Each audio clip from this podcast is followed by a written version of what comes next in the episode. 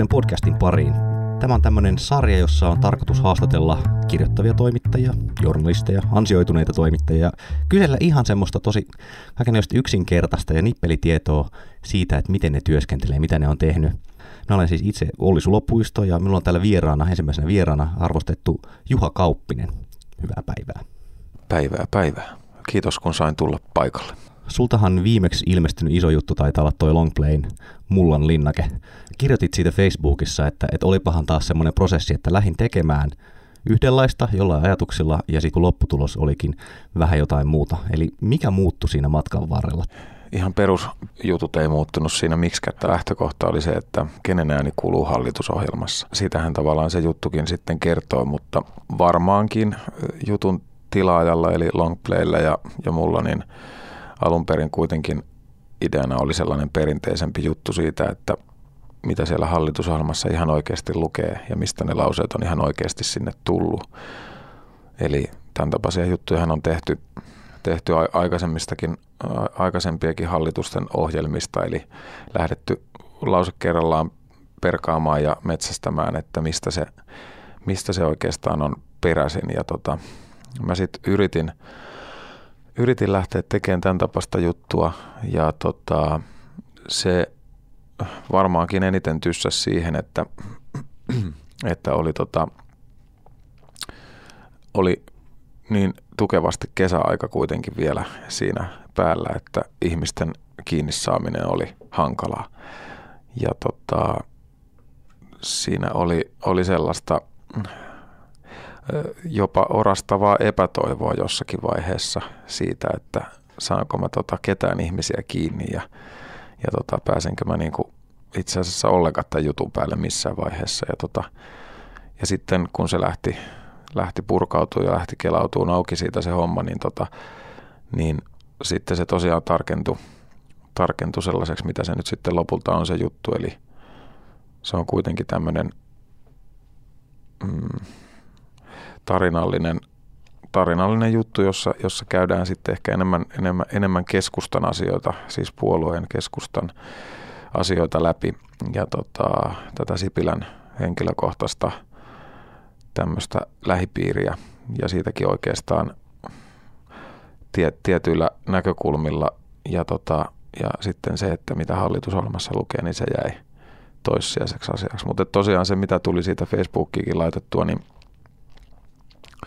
niin tämä, tämä, tämä prosessi koskee kaikkia juttuja lähestulkoon, joissa vähänkään enemmän tehdään hommia, että mun, mun kokemuksen mukaan, että, että tota, lähdetään jostain ja päädytään johonkin muualle. Ja se on sitten usein jännä jälkikäteen. Mä muistan ihan siis yksittäisiä juttuja, joissa, joissa niin on vaikka lähtenyt yksittäisen vinkin perusteella liikkeelle ja on hyvin tyypillistä, että näkee ihan valmiina niin kuin päässään, että mikä se jutun otsikoksi tulee ja kuinka se rakennetaan. Ja sitten kun alkaa soitella ihmisille ja selvittää, että mitä on tapahtunut, niin, niin siinä ajautuu johonkin ihan, ihan tavallaan toiseen, toiseen juttuun. Ja tota, sitten esimerkiksi käy niin, että tapaa sen henkilö, jolta on sen alkuperäisen vinkin kuullut ja se alkuperäisen vinkin kertoja sanoo sitten jotain, että ai jaa, no sä teetkin loppujen lopuksi ihan muu jutun kuin mitä sä lähdit tekemään. Ja sitten vasta itse havahtuu siihen, että niin siinä taisi tosiaan käydä. Miten sitten tuollaisessa tilanteessa, ja siis niin kuin sanoit, toihan koskee melkein kaikkia juttuja, miten siinä sitten jälkikäteen voi itse tietää, että onnistuinko vai en, kun kuitenkin lopputulos on niin erilainen? Ei mitenkään. Viiden vuoden päästä, lukemalla viiden vuoden päästä sen jutun tietää. Palaatko siis joskus lukemaan vanhoja juttuja? Kyllä, joo. Ihan yleisesti ja useinkin teen sitä. ihan, ihan silkasta inhimillisestä mielenkiinnosta, koska se on niin erikoinen tunne, että tota, tavallaan siinä pääsee lähimmäksi sitä kokemusta, että on sen jutun kokija tai sen, sen, sen jutun lukija. Joskus pääsee yllättäväkin lähelle sitä tunnetta, että esimerkiksi muista yhtään, mistä, mistä mikäkin käänne siinä jutussa on peräisin, miksi, miksi, miksi on just siihen käänteeseen päädytty.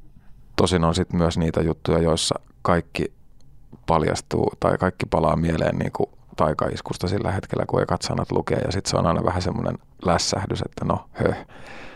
en mä ollutkaan tarpeeksi kauan vielä ollut tästä niin kuin erillään tästä jutusta. Mutta kyllä mä luen ja, ja omia juttuja jälkikäteen ja se on, se on opettavaista ja, ja sitten se myös opettaa tämän tärkeän pointin mun mielestä, että juttu, jota tehdessä on ollut ihan karmea fiilis ja epävarma ja huono fiilis koko ajan, niin se saattaa olla ihan kirkas se lopputulos ja sen huomaa sitten viiden vuoden päästä. Ja sitten ikävä kyllä myös päinvastoin, eli että, että juttu, jota tehdessä on ollut kingi fiilis, niin tota, tajuaa, että no, tämä on, on keskinkertainen ja tämä on tota, keskeneräinen ja kaikenlaista ja ei ihme, että siitä ei tullut mitään hittiä, vaikka silloin mä kuvittelin niin. Jos sun pitäisi tehdä tämmöinen äärimmäisen rehellinen, täysin objektiivinen ja, ja nyt myös hatusta vedetty arvio. Että kumpi näistä olosta tulee useammin? Se, että, että ei jumalauta vai että oho, aika hieno. Nimenomaan niistä omista vanhoista jutuista. Noin molemmat on niin kuin vähemmistössä. Kyllä se yleisemmin vaan tulee sellainen tunne vanhoistakin jutuista, että, että tietyllä lailla se oma ääni on ollut olemassa paljon kauemmin kuin mitä itse on kuvitellut.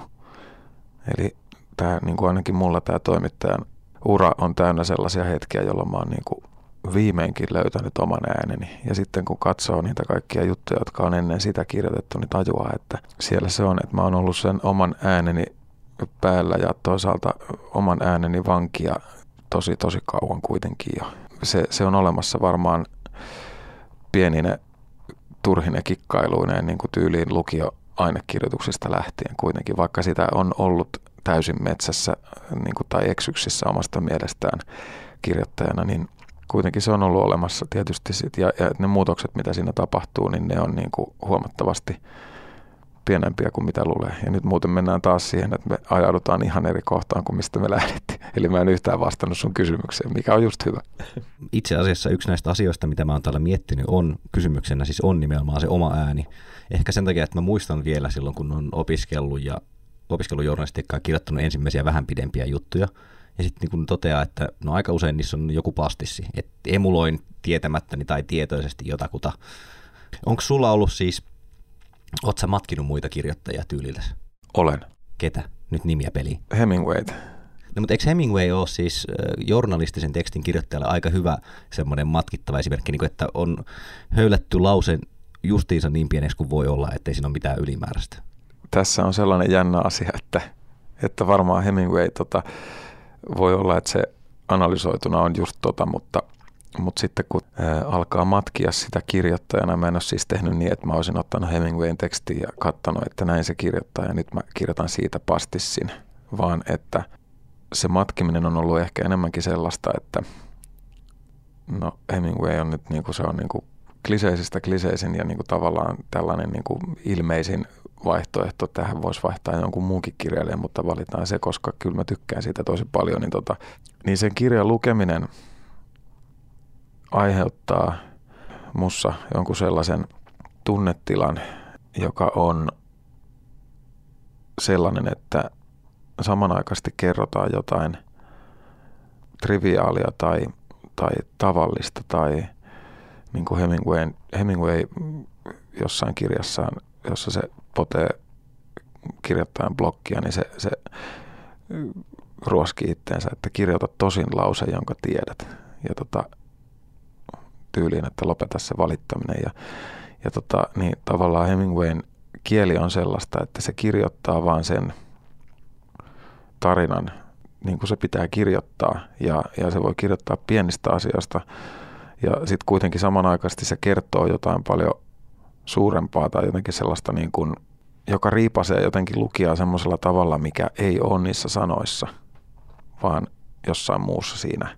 Et ehkä sitten se mun pastissi tai se matkiminen, mitä on ollut, niin on ollut sen asian tajuamista, että, että jos mä yritän tähdätä napakymppiin kirjoituksella, niin mä en ikinä osu siihen. Tämä on mun mielipide, enkä mä, mä niin kuin, tälleen mä vaan ajattelen ja se, että on, onnistunko mä, niin sitä mä en tiedä, mutta näin mä ajattelen. Ja tota, että, että niin kuin tavallaan se löytyy sieltä sivulta, sieltä syrjästä jostain se oleellinen ja, ja ehkä se oma ääni ja semmoinen, että, että niin kuin, tässä ei ole tarpeeksi vertauskuvia eikä symboliikkaa, niin tota, otetaan vielä yksi tähän lisää. Niin siis mun valokuva ja kaverini sanoi joskus, että että se ei ole kiinnostunut niin kuin vaikka siitä kukasta tai heinätuppaasta, joka tota, on siinä valossa, valokeilassa, vaan se on kiinnostunut niistä, jotka ei ole näkyvillä varjopuolista. Et jos, jos se olisi filmi tekniikan puolesta mahdollista, niin hän kuvaisi niin kuin varjossa olevia objekteja aina.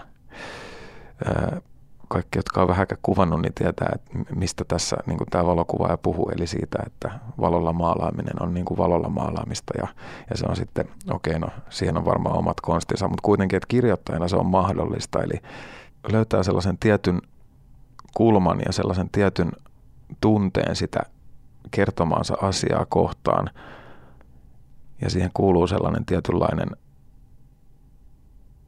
hiljainen kuuntelu – sellainen, tekisi mieli sanoa nöyryys tai joku sellainen, mutta se on vähän tyhmä sana tähän yhteyteen. Mutta, ja sellaista mä oon ollut aistivina niin joistain kirjailijoista tai joistain muidenkin tekstien kirjoitta, kirjoittajista ja ehkä se tunne on ollut se, mitä on siitä hakenut. Onko se semmoinen asia, että sitä pitää miettiä jo silloin, kun on keikalla? Vai että voiko tavallaan sen hakea siinä vaiheessa, kun rupeaa kirjoittaa? kyllä se juttu kirjoitetaan siinä pöydän ääressä. Et toki tapahtuu koko ajan sitä, että jälkikäteen tajuaa, että tästä ja tästä asiasta mun olisi pitänyt tajuta kysyä enemmän tai, tai mun olisi pitänyt kirjoittaa tällä kertaa enemmän muistiin vaikka sitä, että mitä mä näin siellä keikalla ja, ja tota, niiden tosiasioiden valossa ja niillä eväillä, mitkä sieltä keikalta on saanut, niin se, se juttu kuitenkin ikään kuin, niin kuin rakennetaan siinä työpöydällä. Sanotaan, että niin kuin mä oon kirjoittanut luonnosta paljon ja, ja ympäristöstäkin, ja, mutta luonnosta varsinkin, niin siinä se, siinä se jotenkin korostuu, koska siinä tajuaa sen, että vaikka elämyksiä, mitä kokee luonnossa, niin ei voi niin kuin jäljentää. Ei voi niin kuin jäljentää sitä, mitä koki siellä luonnossa, vaan se tavallaan se se elämys synnytetään uudestaan siinä työpöydän ääressä. Ja, ja tämä pätee mun mielestä kaikkeen reportaasikirjoittamiseen esimerkiksi. Ja tietenkin sitten ilmeistä on, että tämä synnyttää sen ongelman siitä, että niillä on, on liikaa mukana tarinaa siinä, mitä kertoo, kirjoittaa ja kertoo. Ja, tota, ja, ja näin poispäin, mutta että siinä tietenkin sitten oleellista on se, että mitä on tapahtunut oikeasti. Että sen, sen, siitä se niin kuin leivotaan, mutta tota, tarina ja niin kuin se kaari ja semmoinen jännite siinä tarinassa, niin se on kuitenkin niin, niin täysin niin kuin tekstillä synnytetty asia. Ne on niin kuin siinä mielessä erilliset asiat. Missä vaiheessa sulla alkaa sitten hahmottua tekstin rakenne päässä, kun sä teet jotain? Että varmaankin jotain oletuksia on siinä vaiheessa, kun lähtee keikalle tai tekee haastatteluja, mutta onko se vähän semmoinen, että että sitten vasta kun sulla on kaikki kamat tai suunnilleen kaikki kamat kasassa ja istut siihen koneelle ja rupeat katsomaan, niin silloin sä sitten uudestaan rakennat sen. No siinä täytyy erottaa niin kuin eri juttugenret. Jos tekee tutkivaa juttua, niin ihan eka vaihe on se, missä selvittää, miten ne asiat oikeasti on. Eli se on kaiken lähtökohta. Eli se on niin jotenkin semmoista raakaa tiedonkeräystä ja silloin ei vielä sitten voi liikaa rajoitella. silloin ei voi, koska jos vaikka joku haastateltava sanoo mulle jonkun tosi herkullisen sitaatin jostain asiasta. Mä ajattelen silloin, että onpas herkullinen sitaatti ja hauska homma, mutta, mutta mun tarvii ensin tietää, että kuvastaako se todellisuutta, kuvastaako se asioita niin kuin se sitaatti. Et esimerkiksi jos vaikka haastattelee kymmentä ihmistä, lukee jotain papereita, mitkä liittyy siihen aiheeseen, niin pikkuhiljaa se kuva valaistuu siitä, miten se asia on ja sen, sen jälkeen alkaa sitten niin kuin nousta mieleen niitä, niitä sitaatteja ja niitä, niitä tota anekdootteja tai niitä niin kuin sattumuksia keikalta, mitkä kuvastaa sitä ilmiöä tai sitä ilmiöä, jonka mä oon sitten niin kuin havaitsemassa siinä sitä juttua tehdessä. Ja tota, että, että siinä mielessä tuollaiset niin tutkivat jutut, jossa jossa tavallaan synnytetään jotain uutta, jossa luodaan jotain semmoista, mitä kukaan ei vielä tiedä, lainausmerkeissä kukaan, eli mitä ei julkisesti vielä tiedetä, niin, tota, niin niissä se menee vähän eri lailla. Mutta totta kai, jos mä teen henkilökuvaa sitten ihmisestä, niin tota, jos se henkilö sanoo jonkun hyvän, hyvän lohkaisun tai, tai se tota, nauraa tietyllä lailla tai, tai se, se tota, sillä on joku tietty muu maneeri, niin, tai semmoinen, semmoinen tapa, tapa, joka jotenkin kuvastaa vaikka sitä ihmisenä, niin, niin tietysti silloin se on sellaisenaan käyttökelpoinen. Ja tota, enemmänkin se ehkä menee niin, että keikalla mä tai jutellessani ihmisten kanssa puhelimessa, niin mulle syntyy sellaisia va- vahvoja tunne- tuntemuksia niin kuin siitä, että toi on jutussa mahdollisesti käytettävä pointti. Ja mitä kokeneemmaksi on toimittajana tullut, niin sitä, sitä varmemmaksi on niin kuin ruvennut oppiin sitä, että, et, ja ne tulee ne samat asiat mieleen, että edelleen tämä tyyppi, tämän tyypin niin kuin, tämä ja tämä asia, niin tämän mä laitan juttuun jotenkin. Mutta tutkivassa jutussa, sellaisessa jutussa, jossa selvitetään, miten asiat on, niin se tarvii tavallaan ensin alistaa sille, että kerroks mä tällä oikeasti jotain todellisuudesta vai en. Jos sä haastattelet, että sä teet henkilöhaastattelujuttua, että olette kasvokkain jossain, sinun tapauksessa stereotyyppisesti te olette jossain, tota, no te ette ole vielä kytiksessä kameran kanssa, mutta te olette niinku tarpomassa suossa sinne mökille. Niin miten sä, miten sä teet muistiinpanoja tyyli, että, että rupeat sä alleviivaamaan tässä sitä hyvää kohtaa jo, vai, vai luotat sä siihen, että muistan, että tämä olisi tärkeä asia tyyppinen? Jos mä kirjoitan lehtiä, niin laitan caps lockin päälle ja kirjoitan isoilla kirjaimilla siihen lehtien sivuun ja laitan neljön sen ympärille. Silleen mä teen aina. Jos tulee joku hyvä, hyvä pointti tai esimerkiksi otsikko, otsikkoehdokas tai väliotsikkoehdokas tai joku muu sellainen iso teema, mikä yhtäkkiä tajuaa, että, että hitto, että tästähän tässä on kyse, tästä tässä tyypissä on kyse, niin mä kirjoitan sen aina heti muistiin. Usein ne muistaa jälkikäteen ja, ja usein vaikka tajuakin jälkikäteen, että tässähän ne on kaikki neljö, neljöitynä nämä isot teemat, mitkä tähän juttuun lopulta tulikin, mutta joskus niihin joutuu palaamaan esimerkiksi tietenkin tyypillisesti silloin, jos vaikka pitää kuukauden tauon juttukeikan jälkeen ennen kuin alkaa tehdä juttua, niin niillä, niillä neljöillä ja isoilla kirjaimilla pääsee siihen niin kuin moodiin takaisin.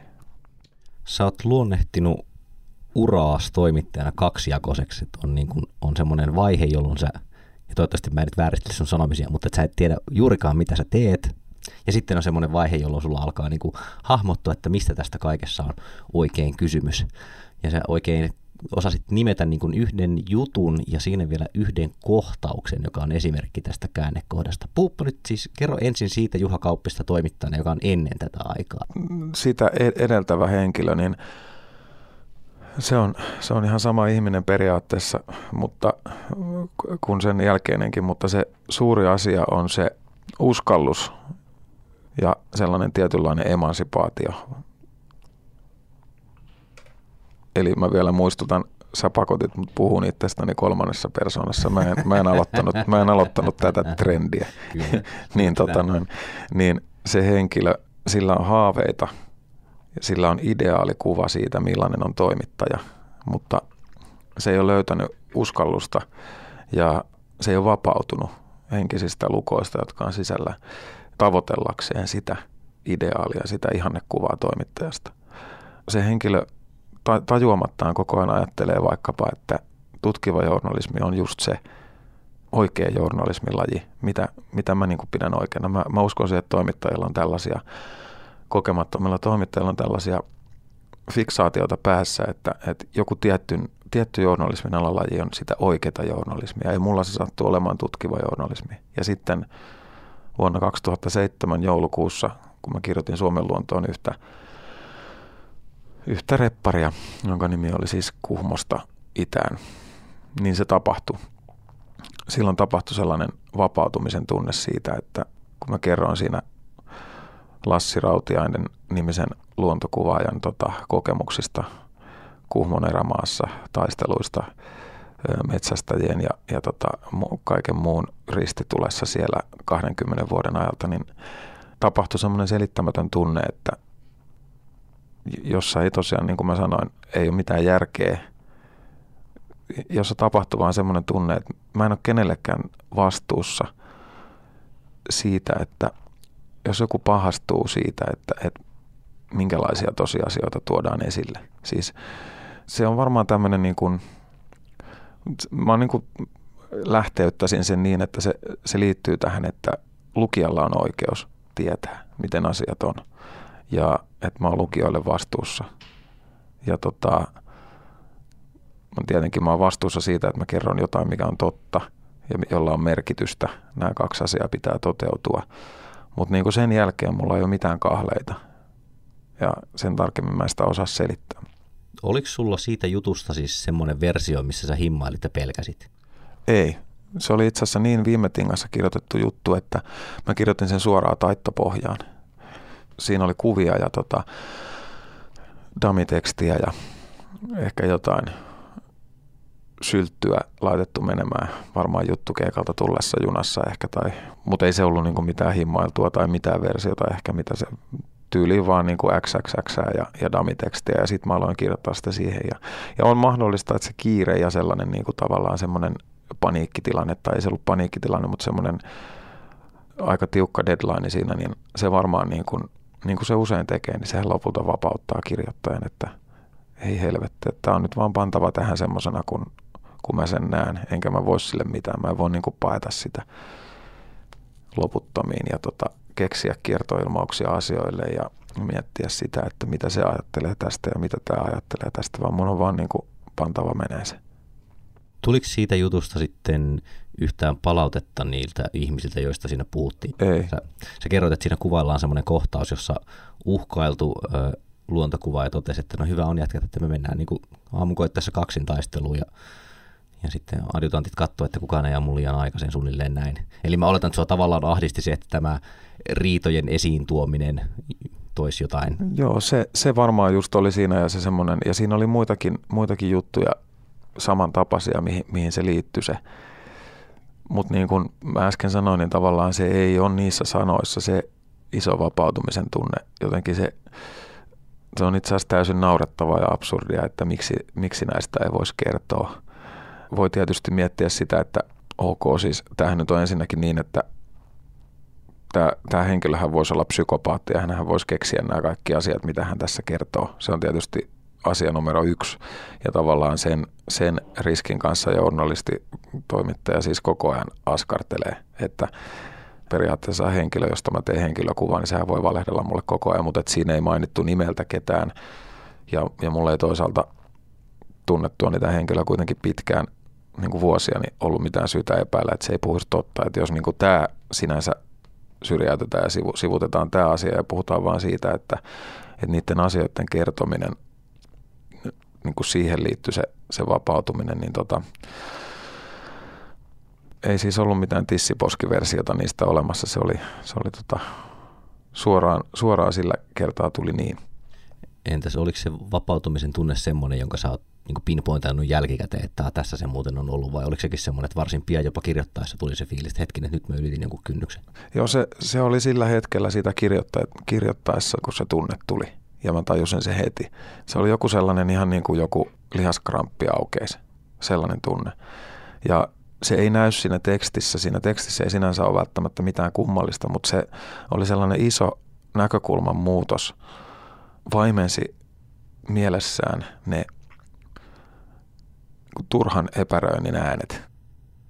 Ja sen pystyi tekemään sellaisella niin kuin lopullisella tavalla.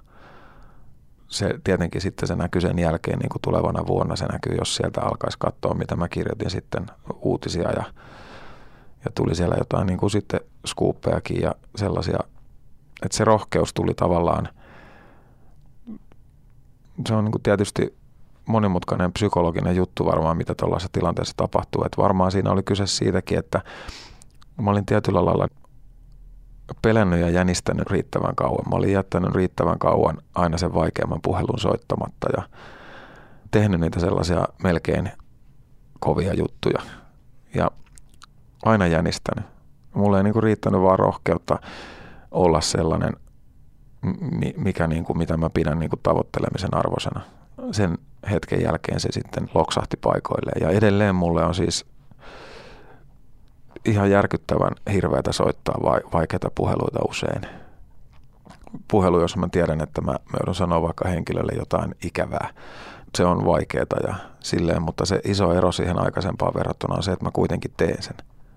Minkä ikäinen sä siis suunnilleen olit silloin? Tai, ja oikeastaan vielä relevantimmin, että miten pitkään sä olit työskennellyt toimittajana? Koska tämähän ei ollut tosiaan ihan sun uran ensimmäisiä vuosia enää. Ei tosiaankaan, joo. Mä olin siis, mä olin 31-vuotias ja mä olin ollut kuitenkin sanotaan niin kuin pysyvästi päivätöissä melkein siinä vaiheessa jo seitsemän vuotta, kuusi, kuusi seitsemän vuotta. Sitä ennen niin kuin, kyllä mä osasin kirjoittaa sillä lailla, kun mä osaan nytkin kirjoittaa ja, ja niin kuin tavallaan ne eväät oli olemassa ihan samat, mitkä ne on nytkin, mutta nyt kun mä tarkemmin sitä mietin, niin se varmaan liittyy just siihen, että journalismista, toimittajan työstä tuli mulle niin kuin ehkä tolleen niin kuin perheen ulkopuolella niin kuin ykkösasia sillä hetkellä. Otin itteni niskasta kiinni ja ajattelin, että jos mä kerran haluan olla jotain, jos mä kerran niin kuin haluan olla tietynlainen toimittaja, niin miksi mä en työskentele aktiivisesti tullakseni sellaiseksi toimittajaksi. Ja mä niin kuin kyllästyin omaan sellaisen niin kuin vellihousuuteeni sillä hetkellä. Silleen se varmaan meni. Sä mainitsit myös, että tämä muutos ei tapahtunut silleen amerikkalaisen lännen elokuvan tapaan, että siinä oli yksi yksinäinen sankari, joka jotenkin löysi sisäisen tutkivan toimittajansa, vaan että, että työyhteisö oli merkitystä, kollegoilla oli merkitystä. Ketkä ovat olleet opettajiasi, ohjaajasi niin kuin tässä mielessä ammatillisesti? Koko mun niin kuin Suomen luonnossa oloaikani, se on ollut niin kuin mulle se paikka kasvaa toimittajana ja, ja kirjoittajana. Se aika, minkä siellä on saanut käyttää yksittäisiin isoihin juttuihin, niin se on ollut se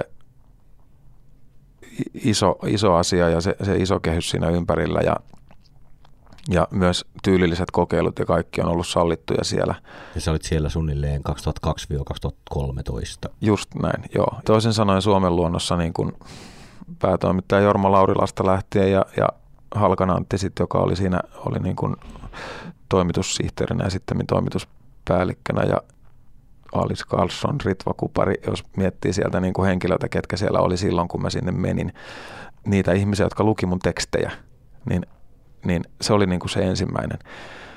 Ja, ja, tota noin, niin, ja sitten, eli siellä oli ilmapiiri, jossa pysty niin kuin kuitenkin, jossa oli niin kuin vapaus tehdä asioita ja tota noin, niin, ö, jossa – jossa oli semmoinen niin kuin salliva ilmapiiri niin sanotusti, koska sitten sehän ei niin kuin ollenkaan sanottua tietenkään ja, ja se, oli, se oli siinä tärkeää, mutta sitten oikeastaan sellainen niin kuin yhdenlainen käännekohta oli, oli tota, kun sinne tuli Honkosen Juha, eli, eli tota noin, niin mun ikätoveri, silloin jo aika kokenut toimittaja, ei ihan ikätoveri, on se mua vähän nuorempi, muutama vuoden. Ja, tota, ja ja tota, Juha tuli sinne tota, toimitussihteeriksi ja, tota, mm, ja sitten myöhemmin toimituspäälliköksi. Niin se oli jo.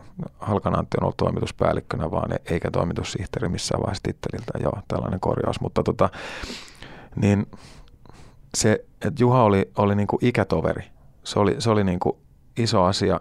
Ja se, että, että niin kuin hänellä oli niin kuin tällainen ö, journalistin identiteetti ja tavallaan siinä oli tiettyjä sellaisia puuttuvia palasia, mitkä, mitkä multa puuttu, koska varmaankin esimerkiksi sen takia, että mä en ole opiskellut journalistiikkaa tai, tai näitä vastaavia aineita niin kuin pääaineena. Mä oon tehnyt toki journalistiikasta sivuaineen, mutta, mutta se, se ei ole oleellista. Mä oon opiskellut siis niin kuin biologiaa yliopistossa on se mun juttu, tai ekologia ja ympäristöhoito oli pääaineena. Ja tota, silleen, mutta et, et se, se niin kuin, öö, mä sain siitä ammatillisesti yhtäkkiä niin kuin hirveän kipinän. Ja tota, sitten lisäksi tietenkin se, että kun Juha oli siinä niin kuin suoraan ö, mun niin kuin, tota, se henkilö, joka luki mun tekstit ensimmäisenä, niin siinä, siinä syntyi joku sellainen, joku sellainen tota noin, niin, ö, että mä koen ensimmäistä kertaa sellaisen, että semmoisen, että mä kirjoitan juttuja jollekin henkilölle, johon mä haluan tehdä vaikutuksen ö, kollegana. Ja, tota, ja joka mun mielestä niin kuin tavallaan sitten jos ajattelee myöhempiä kokemuksia toimituspäälliköistä ö, avussa tai just Suomen luonnossa sitten, kun Halkan Antti esimerkiksi oli toimituspäällikkö, niin, niin, tota, niin se, mä tunnistan niin sen saman asian, että, että haluaa tehdä vaikutuksen öö, tekemällä työn mahdollisimman hyvin, hakemalla sen viimeisenkin puhelun sieltä. Ja, ja, tota, ja sitten niin kuin, et, et jotenkin, jotenkin semmoinen, mikähän joku ajatus karkas vielä, haluaa tehdä vaikutuksen siihen ja sitten niin kuin, niin joo, nyt mä muistan, eli se, että et sit samalla niin kuin se, että että jos mä oon tehnyt, kun mä teen jutun, jota siteerataan ja se lehti mainitaan, että kertoo Suomen luonto, niin se on niinku sellainen nimetön soturi tunne. Tämä on niinku ehkä pöliän kuulonen vertaus jonkun mielestä, mutta se on se tunne, minkä siinä saa, että, että kukaan ei tiedä, kuka tämän jutun on tehnyt, mutta mä tiedän sen, että se on niinku, että mä oon tehnyt niinku, ö, jotain, jolla mä oon saanut tämän meidän jutun näkyviin tonne. Ja, ja mun, niin kuin mulle riittää se, että yksi tai kaksi tai viisi ihmistä tietää sen. Ja se on niin kuin siistiä. Et aina kun sitten nyt esimerkiksi ihan äskettäisenä vuosina, niin kun käy niin, että, että juttua siteerataan niin, että siinä mainitaan mun nimi, niin se menee pilalle se fiilis. Mä en niin kuin, se, se ei ole se juttu, se juttu on se, että se lehti mainitaan ja että ne, jotka on tärkeitä mulle, ne tietää sen. Se on se pointti. Longplay-jutuissa. Joo, mutta niissä se just välillä möherretään se koko homma mainitsemalla kirjoittajan nimi. Ja tota, se ei niinku kuulu mun mielestä asiaan. Oliko noi jutut tai asiat, mitä sä sitten poimit sieltä kollegoilta, toimitussihteeriltä ja päälliköiltä, oliko ne ikään kuin semmoisia, että he oikein kädestä pitäen näyttivät tai opettivat vai pikemminkin jotenkin semmoista, en tiedä, itse imit ympäristöstä sellaisia toimintatapoja? Kyllä kaikilla oli omanlaisia juttuja, jotka vaikutti niin kuin siihen tekemiseen. Et nyt jos mä arkasin käydä läpi noita henkilöitä, ketkä mä tuossa äsken mainitsin, niin mä voisin sanoa kaikilta niin kuin työtapoja, öö, kirjoittamisen niin kuin tällaisia tietynlaisia moodi-juttuja ja, tota, ja sellaisia niin kuin tietynlaista – tapaa olla ihminen ja kirjoittaja, niin näet varmaan kaikilta löytyy sellaisia. Ja, tota, ja niin kuin, että silleen se tapahtui. Et, et ei, kun mä menin Suomen luontoon, niin mä olin kuitenkin ollut jo Jylkkärissä esimerkiksi päätoimittajana ja sillä niin kuin kuitenkin jonkun verran tehnyt töitä, joita tosin mä en halua muistella sitä aikaa, kun mä olin Jylkkärissä päätoimittajana. Se, se oli, mä olin siinä liian, liian aikaisin ja, ja liian kokemattomana ja niin kuin, onneksi ne on jossain vintillä ne lehdet ja mä en ole niitä tota, lukenut sen jälkeen enkä, enkä varmaan pystykään kaivaa niitä ihan äkkiä esille, mutta, mutta se, että, että, tota, että niin kuin, kuitenkin, että mä en ollut niin kuin edellisenä päivänä, mä en tunnu niin kuin toimitusharjo, toimitusharjoittelijaksi Suomen luonta, että mä osasin niin kuin tehdä toimittajan töitä ja kirjoittaa silleen, että ei mua opastettu kädestä pitäen, mutta se oli vaan niin, siinä oli monta vanhempaa kollegaa, joita niin kuin mä arvostin. Ja niiltä mä niin kuin imin vaikutteita ja sitten tavallaan just se oman ikäisen niin kuin tuota, työkaverin tuleminen siihen, niin se niin kuin jotenkin avasi portit silleen sitten taas uudella tavalla. Varmaankin voisi sanoa, että sä oot profiloitunut jollain tavalla juuri niistä ympäristöaiheista, talvivaaran ympärillä tietysti, mutta, mutta myös laajemminkin ja koko Suomen luonnon kautta, ja kun sä oot opiskellut biologiaa, niin silloin kun sä aloit valmistua ja kun sä menit sinne Suomen luontoon töihin, niin oliko sulla semmoinen olo, että okei, mä haluan erikoistua, mä haluan kirjoittaa nimenomaan tästä aiheesta, koska sä oot kirjoittanut muistakin myöhemmin. Eli, eli missä vaiheessa sulla tapahtuu tämmöinen päätös, että haluan pysyä jossain määrin kuitenkin myös yleistoimittajana? Se on ollut alusta lähtien. Eli mä oon niin kuin oikeastaan tullut sinuiksi tämän luonto- ja ympäristökirjoittamisen kanssa vasta ihan äskettäisinä vuosina. Oikeastaan niin kuin lopullisesti vasta silloin, kun mä lähdin Suomen luonnosta pois, niin mä tajusin, kuinka iso osa mun identiteettiä se on. Sitä ennen siihen liittyi niin voimakkaasti sellainen, että halusi kirjoittaa muistakin asioista, että tavallaan se niin kuin pilasi sen, sen niin kuin, että mä olisin voinut arvostaa sitä, että mä oon luonto- ja ympäristötoimittaja. Mä, mä opiskelin siis tosiaan ekologia ja ympäristöhoito, eli tälleen niin kuin perinteisemmin sanottuna biologiaa ja tota, Jyväskylän yliopistossa. Ja, ja sitten yhtäkkiä mä vaan huomasin olevani semmoinen kuin mun, mun isäpuoli oli kotona, eli tota, paiskoin vihasena ovia ja kirjoitin deadline päällä jotain juttua valmiiksi. Siis mulla oli ihan, ihan hyvä koti, ei, ei siellä ollut pelkkää ovien paiskomista, mutta tämä tämmöinen, että mä tajusin yhtäkkiä sen niin kuin huvittavan tilanteen, että mä tulin tänne yliopistoon opiskelemaan biologiaa, mä tulin tekemään näitä juttuja tänne ja yhtäkkiä mä havaitsen, että mä vaan pyörin kotona ja kirjoitan juttuja ja yritän saada niitä läpi eri paikkoihin. Eli että musta on tulossa niin kuin toimittaja, missä ei niin kuin tavallaan ollut mitään, mitään järkeä siinä, että muuttaa Jyväskylään ja rupeaa opiskelemaan biologiaa huomaa kaiken tämän siellä sitten. Sille tielle mä lähdin ja sitten, sitten niin kuin sain sen, sain sen just esimerkiksi sen päätoimittajan paikan sieltä Ylkkäristä ja mikä oli tietenkin tosi tärkeä sitten sen, sen ansiosta sai sitten seuraavat pestit varmastikin ihan melkein pelkästään ja, ja, tota, ja, ja sitten niin kuin siinä tapahtui semmoinen, että sitten mä aloin opiskella niin kuin jälkikäteen tavallaan journalistiikkaa sivuaineena ja niin kuin legitimoi itsellensä sitä sillä lailla, että toimittaja mä nyt oon ja tälleen. Ja, tota, ja silleen, mutta että ehkä, ehkä niin kuin tässä niin kuin myöhäisessä sen oman jutun löytämisessäkin, niin, niin, niin siinäkin nyt siis sivuhuomina, että siinä varmaan on just siitä kyse, että kun mä en ollut opiskellut sitä alaa silleen pääaineena, eli, eli mä en ollut valmistunut minkään putken päästä toimittajaksi, niin siinä meni senkin, senkin takia varmaan pitempään, mutta että Eli siis se, se ajatus siitä, että mä haluan kirjoittaa muist, muistakin asioista kuin ympäristöstä ja luonnosta, niin, niin se on ollut alusta lähtien. Ja mä oon itse asiassa kirjoittanutkin muista asioista. Silloin tietysti ylioppilaslehdessä kirjoitettiin ihan mistä tahansa ja tota, tälleen, mutta että, että se, että sitten mä sain sen Suomen luonnon paikan ja sille tuli aina jatkoa, niin se niin kuin ikään kuin lukitsi sen ja se itse asiassa niin kuin jollain lailla jopa se vaivas mua, että, että koska mä olisin halunnut kirjoittaa muistakin asioista. Että se oli unelmatyöpaikka, mutta mulla oli voimakas niin kuin halu kirjoittaa muistakin asioista. Ja sitten mä olin itse asiassa osa-aikaisena 2009 vuonna esimerkiksi ja kirjoittelin, tein Suomen Kuvalehteen ja kuukausiliitteeseen ja johonkin muualle isoja juttuja muista, muista niin kuin, siis pitkiä juttuja niin kuin muista, ihan muista asioista kuin luonnosta ja ympäristöstä. Ja se oli semmoinen niin kuin kans iso, iso juttu uran tai tässä niin kuin toimittajaksi kasvamisen varrella, joka siis jatkuu edelleen ja, tota, ja silleen, mutta nykyään niin kuin, ehkä tämän aiheen niin kuin sulkemiseksi voi sanoa sen, että mä just eilen tajusin, että olisiko tämä ensimmäinen vuosi koko mun toimittajan uralla, että mä en ole kirjoittanut yhtään luonto- tai ympäristöjuttua. Saattaa olla näin.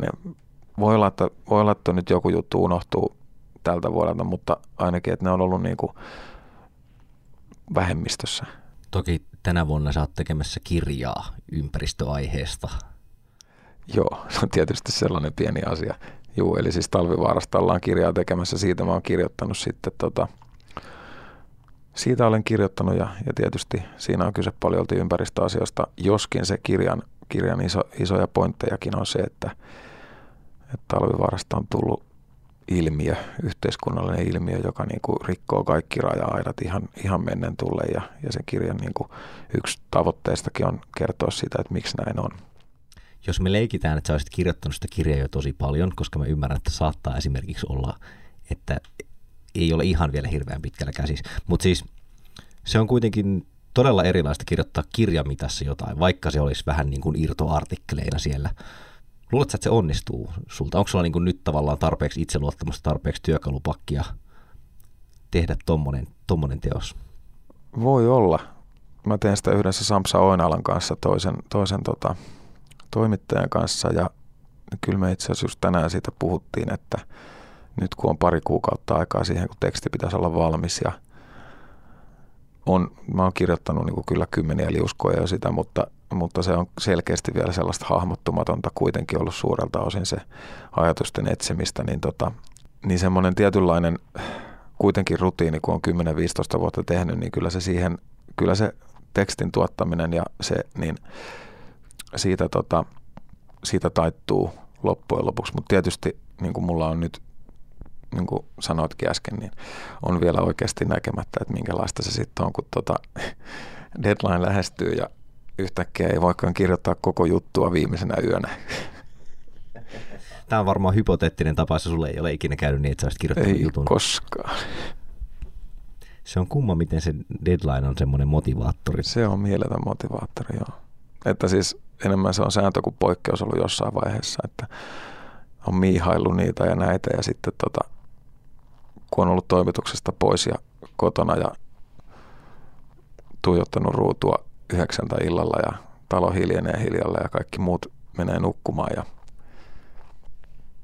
on joutunut toteamaan, että jos haluan kirjoittaa Kaakkurilammesta, niin sen on tapahduttava nyt, koska deadline on aamulla yhdeksältä. Mä oon huomannut, että toimittajien, niin kuin jopa aikakauslehtitoimittajien, kuitenkin yleensä siis painettuihin lehtiin kirjoittavien toimittajien käsitys Dediksestä on se, että ei sen kanssa niin kuin ihan hirveästi voi sitten kuitenkaan hönöillä. Näin se jo on, mutta mä oon kyllä myös ihan kaikissa toimituksissa valitettavasti tota, tullut tunnetuksi varmasti pahimpana deadlinein venyttäjänä, että se ei ole mitenkään tarkoituksellista ja se on tapa, josta koko ajan yritän hankkiutua eroon enemmän ja enemmän, ja enemmän mutta, mutta tota, jotenkin se vaan tuppaa menee niin, että mä vaan niin kiusallisen hyvin tiedostan sen, että, että tota on olemassa se deadline, mikä on sanottu, ja sitten on olemassa se todellinen deadline siellä takana, että tähän se ongelma on, ja tässä käytän tilaisuutta hyväksi ja pyydän nöyrimmästi anteeksi kaikilta, joiden kanssa teen töitä. Niin, tämä on aina toimituksilta perustavanlaatuinen virhe, jos ne erehtyy vuotamaan sen, että milloin meillä oikeasti pitää saada kamat sivuille. Mä olen aistinut muutamista toimituksista, että heillä on mulle ihan omat deadline. No nyt kun sä oot päässyt sinuiksi sen luontokirjoittamisen kanssa, jos nyt käyttää tämmöistä ehkä vähän jotenkin liiakin leveitä otsikkoa, niin, niin sähän tota, kehuskelit, että, että tarvittaessa, tarvittaessa sulta syntyy todella nopeasti mistä tahansa luontoaiheesta juttu. Kyllä. Olisiko tilanne ollut sama myös ennen tätä vapautumista, joka tapahtui silloin, kun sä lähit Suomen luonnosta? Tietenkin se pohja on siinä, että on kymmenen vuotta tehnyt työkseen sitä mutta Suomen luonnossa. Mutta se, että, että kyllähän se niin kuin, kyllä tämän, niin kuin tämän taidon tietenkin on sitten, tai sen on niin kuin jalostanut se, että, että on avustanut lehtiä, kirjoittanut niihin yhden luontojutun vaikka kuukaudessa tai kahdessa viikossa, kuten apuun tein jossain vaiheessa, niin tota, kyllähän se niin kuin oli se, sit se niin kuin korkeakoulun niin kuin laudattur vaihe tästä taidosta. Eli siis niin, niin se vaan meni, että, että siinä vaiheessa kun, kun tota, ne piti synnyttää ja sit, sitten ne tuli synnytettyä ja, ja tota, usein huomattavan lähellä deadlinea, niin, tota, niin sitten niin kun siihen, siihen kehitti semmoisen, niin kun, se on semmoista niin kun, siinä just on ehkä kaikkein eniten kiinni siinä omassa äänessään että, ja siinä omassa tavassa kertoo, että kun tota, mä tiedän, mit, mit, mitä mä oon kirjoittamassa ja mulla on aikaa kymmenen tuntia, niin, tota, niin silloin se vaan niin kuin sen losauttaa siihen koneelle sen jutun ja se on siinä. Kerro jostain jutusta, johon sä olet juuri tämmöisellä muutaman vuoden jälkiviisaudellakin niin vielä tyytyväinen, tai sanotaan, että jopa erittäin tyytyväinen.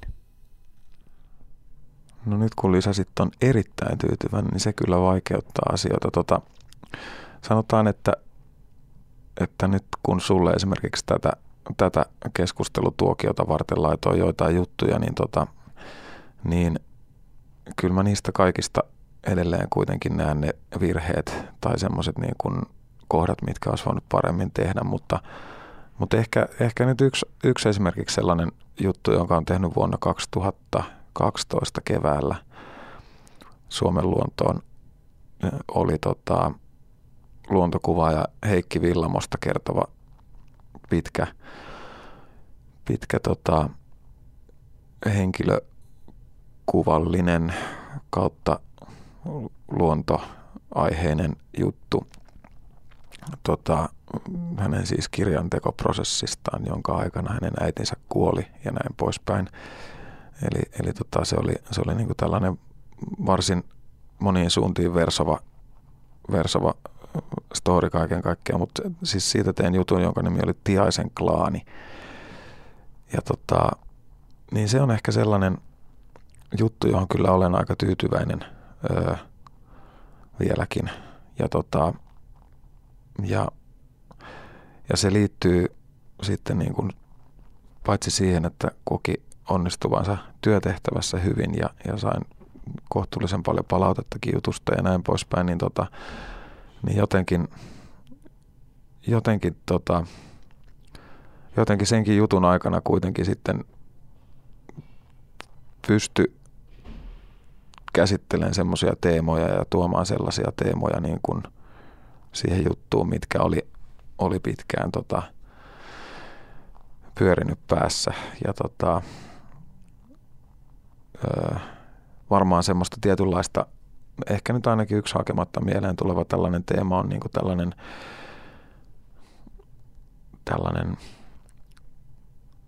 luontosuhteen niin kuin problematisointi tai sellaisen niin kuin jatkuvan, semmoinen jatkuva käymistila siinä, että luonto on mulle tärkeää ja mä tykkään olla luonnossa ja silleen, mutta, mutta siihen liittyy joku sellainen, sellainen niin kuin tietty, tietynlaisia ristiriitoja, joihin ei niin kuin tässä nyt kannata lähteä menemään, koska niitä on paljon ja ne on monenlaisia, mutta, mutta et niin kuin niiden asioiden sellainen valottaminen jotenkin sen, sen toisen ihmisen tarinan kautta tietenkin, niin niitä sitten jotenkin siihen pysty tuomaan. Enkä mä nyt sitten, jos alkaa lukea sitä juttua, että miten ne kaikki näkyy sieltä, siitä en ole varma, mutta, mutta kuitenkin se on jäänyt sellaisena juttuna esimerkiksi mieleen. Ja, ja kyllä nyt tota, tästä äskettäisimmistä jutuista, niin Long Plain kyllä, kyllä tota juttuihin on, on tyytyväinen e, edelleen jollain lailla.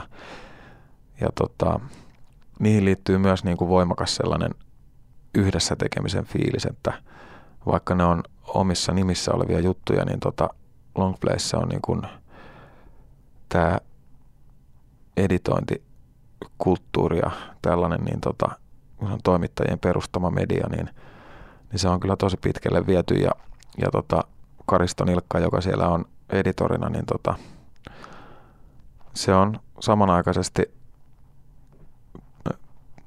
ankaraa, mutta, mutta tota, ää, palkitsevaa se jutun tekeminen ja sen, että sanotaan näin, että jos toimittajalla jonkunlaisena sääntönä on tämä kliseinen, että kill your darlings, niin Ilkka Karisto tappaa ne kaikki sun puolesta vielä, jotka jäi henkiin. Ja, ja sitten tota, kun on ensin ahertanut se 40 000 merkkiä siihen ja laittaa Ilkalle, niin sitten sieltä tulee semmoinen viesti, jossa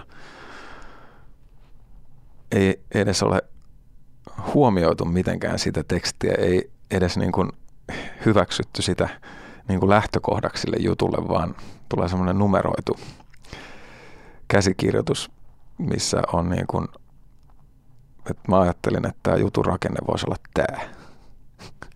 Ja sitten sitä, sit sitä lähtee tota, toista rundia kirjoittamaan ja, ja tota, toki siinä on niin kuin paljon, paljon voi olla jäljellä sitä vielä, mitä siinä ekassa versiossakin on ollut, mutta sitten tulee vielä se toinen, toinen versio, jonka sitten Ilkka vielä, vielä tota, puukottaa ihan täysin, niin kuin heittää puolet pois siitä ja aina sen niin kuin sellainen hellästi, että, että tota, mä otin tästä pois nyt nämä, nämä jutut. Ja tota, mutta ne löytyy kaikki sieltä jutun perästä, että jos joku niistä on tosi tärkeä, niin nostetaan mukaan juttuun, että en mä halua olla mitenkään niin kuin, niin kuin esittää, että mä tietäisin nämä kaikki asiat tämän, tämän niin kuin paremmin kuin sinä, että mikä tässä on tärkeää. Mutta niin kuin se on kuitenkin sitten jotenkin, lopputulos on siis, että se on kyllä mun juttu, mun tekemäni juttu – ja, ja mä allekirjoitan, mitä siinä sanotaan, ja tota, se on niin kuin mun kirjoittama, mutta, mutta se on niin kuin käynyt läpi sellaisen prosessin, mikä mun mielestä on yksi tapa ainakin tehdä editointi. Paljon kiitoksia Juha, että pääsit tänne kertomaan tällaisen melko syöpsykologisen näkemyksen siitä, että millaista on olla toimittaja Juha Kauppinen. Joo, olkaa hyvä ja kiitoksia itsellesi. Hyvä. Jatketaan seuraavassa jaksossa. Ää, en vielä voi paljastaa haasteltavan nimeä, mutta, mutta niin kuin ehkä voitte tietyllä tavalla arvata, mistä joukosta hän on tulossa. Hauskaa, että jaksoitte kuunnella ja palaamme siinä.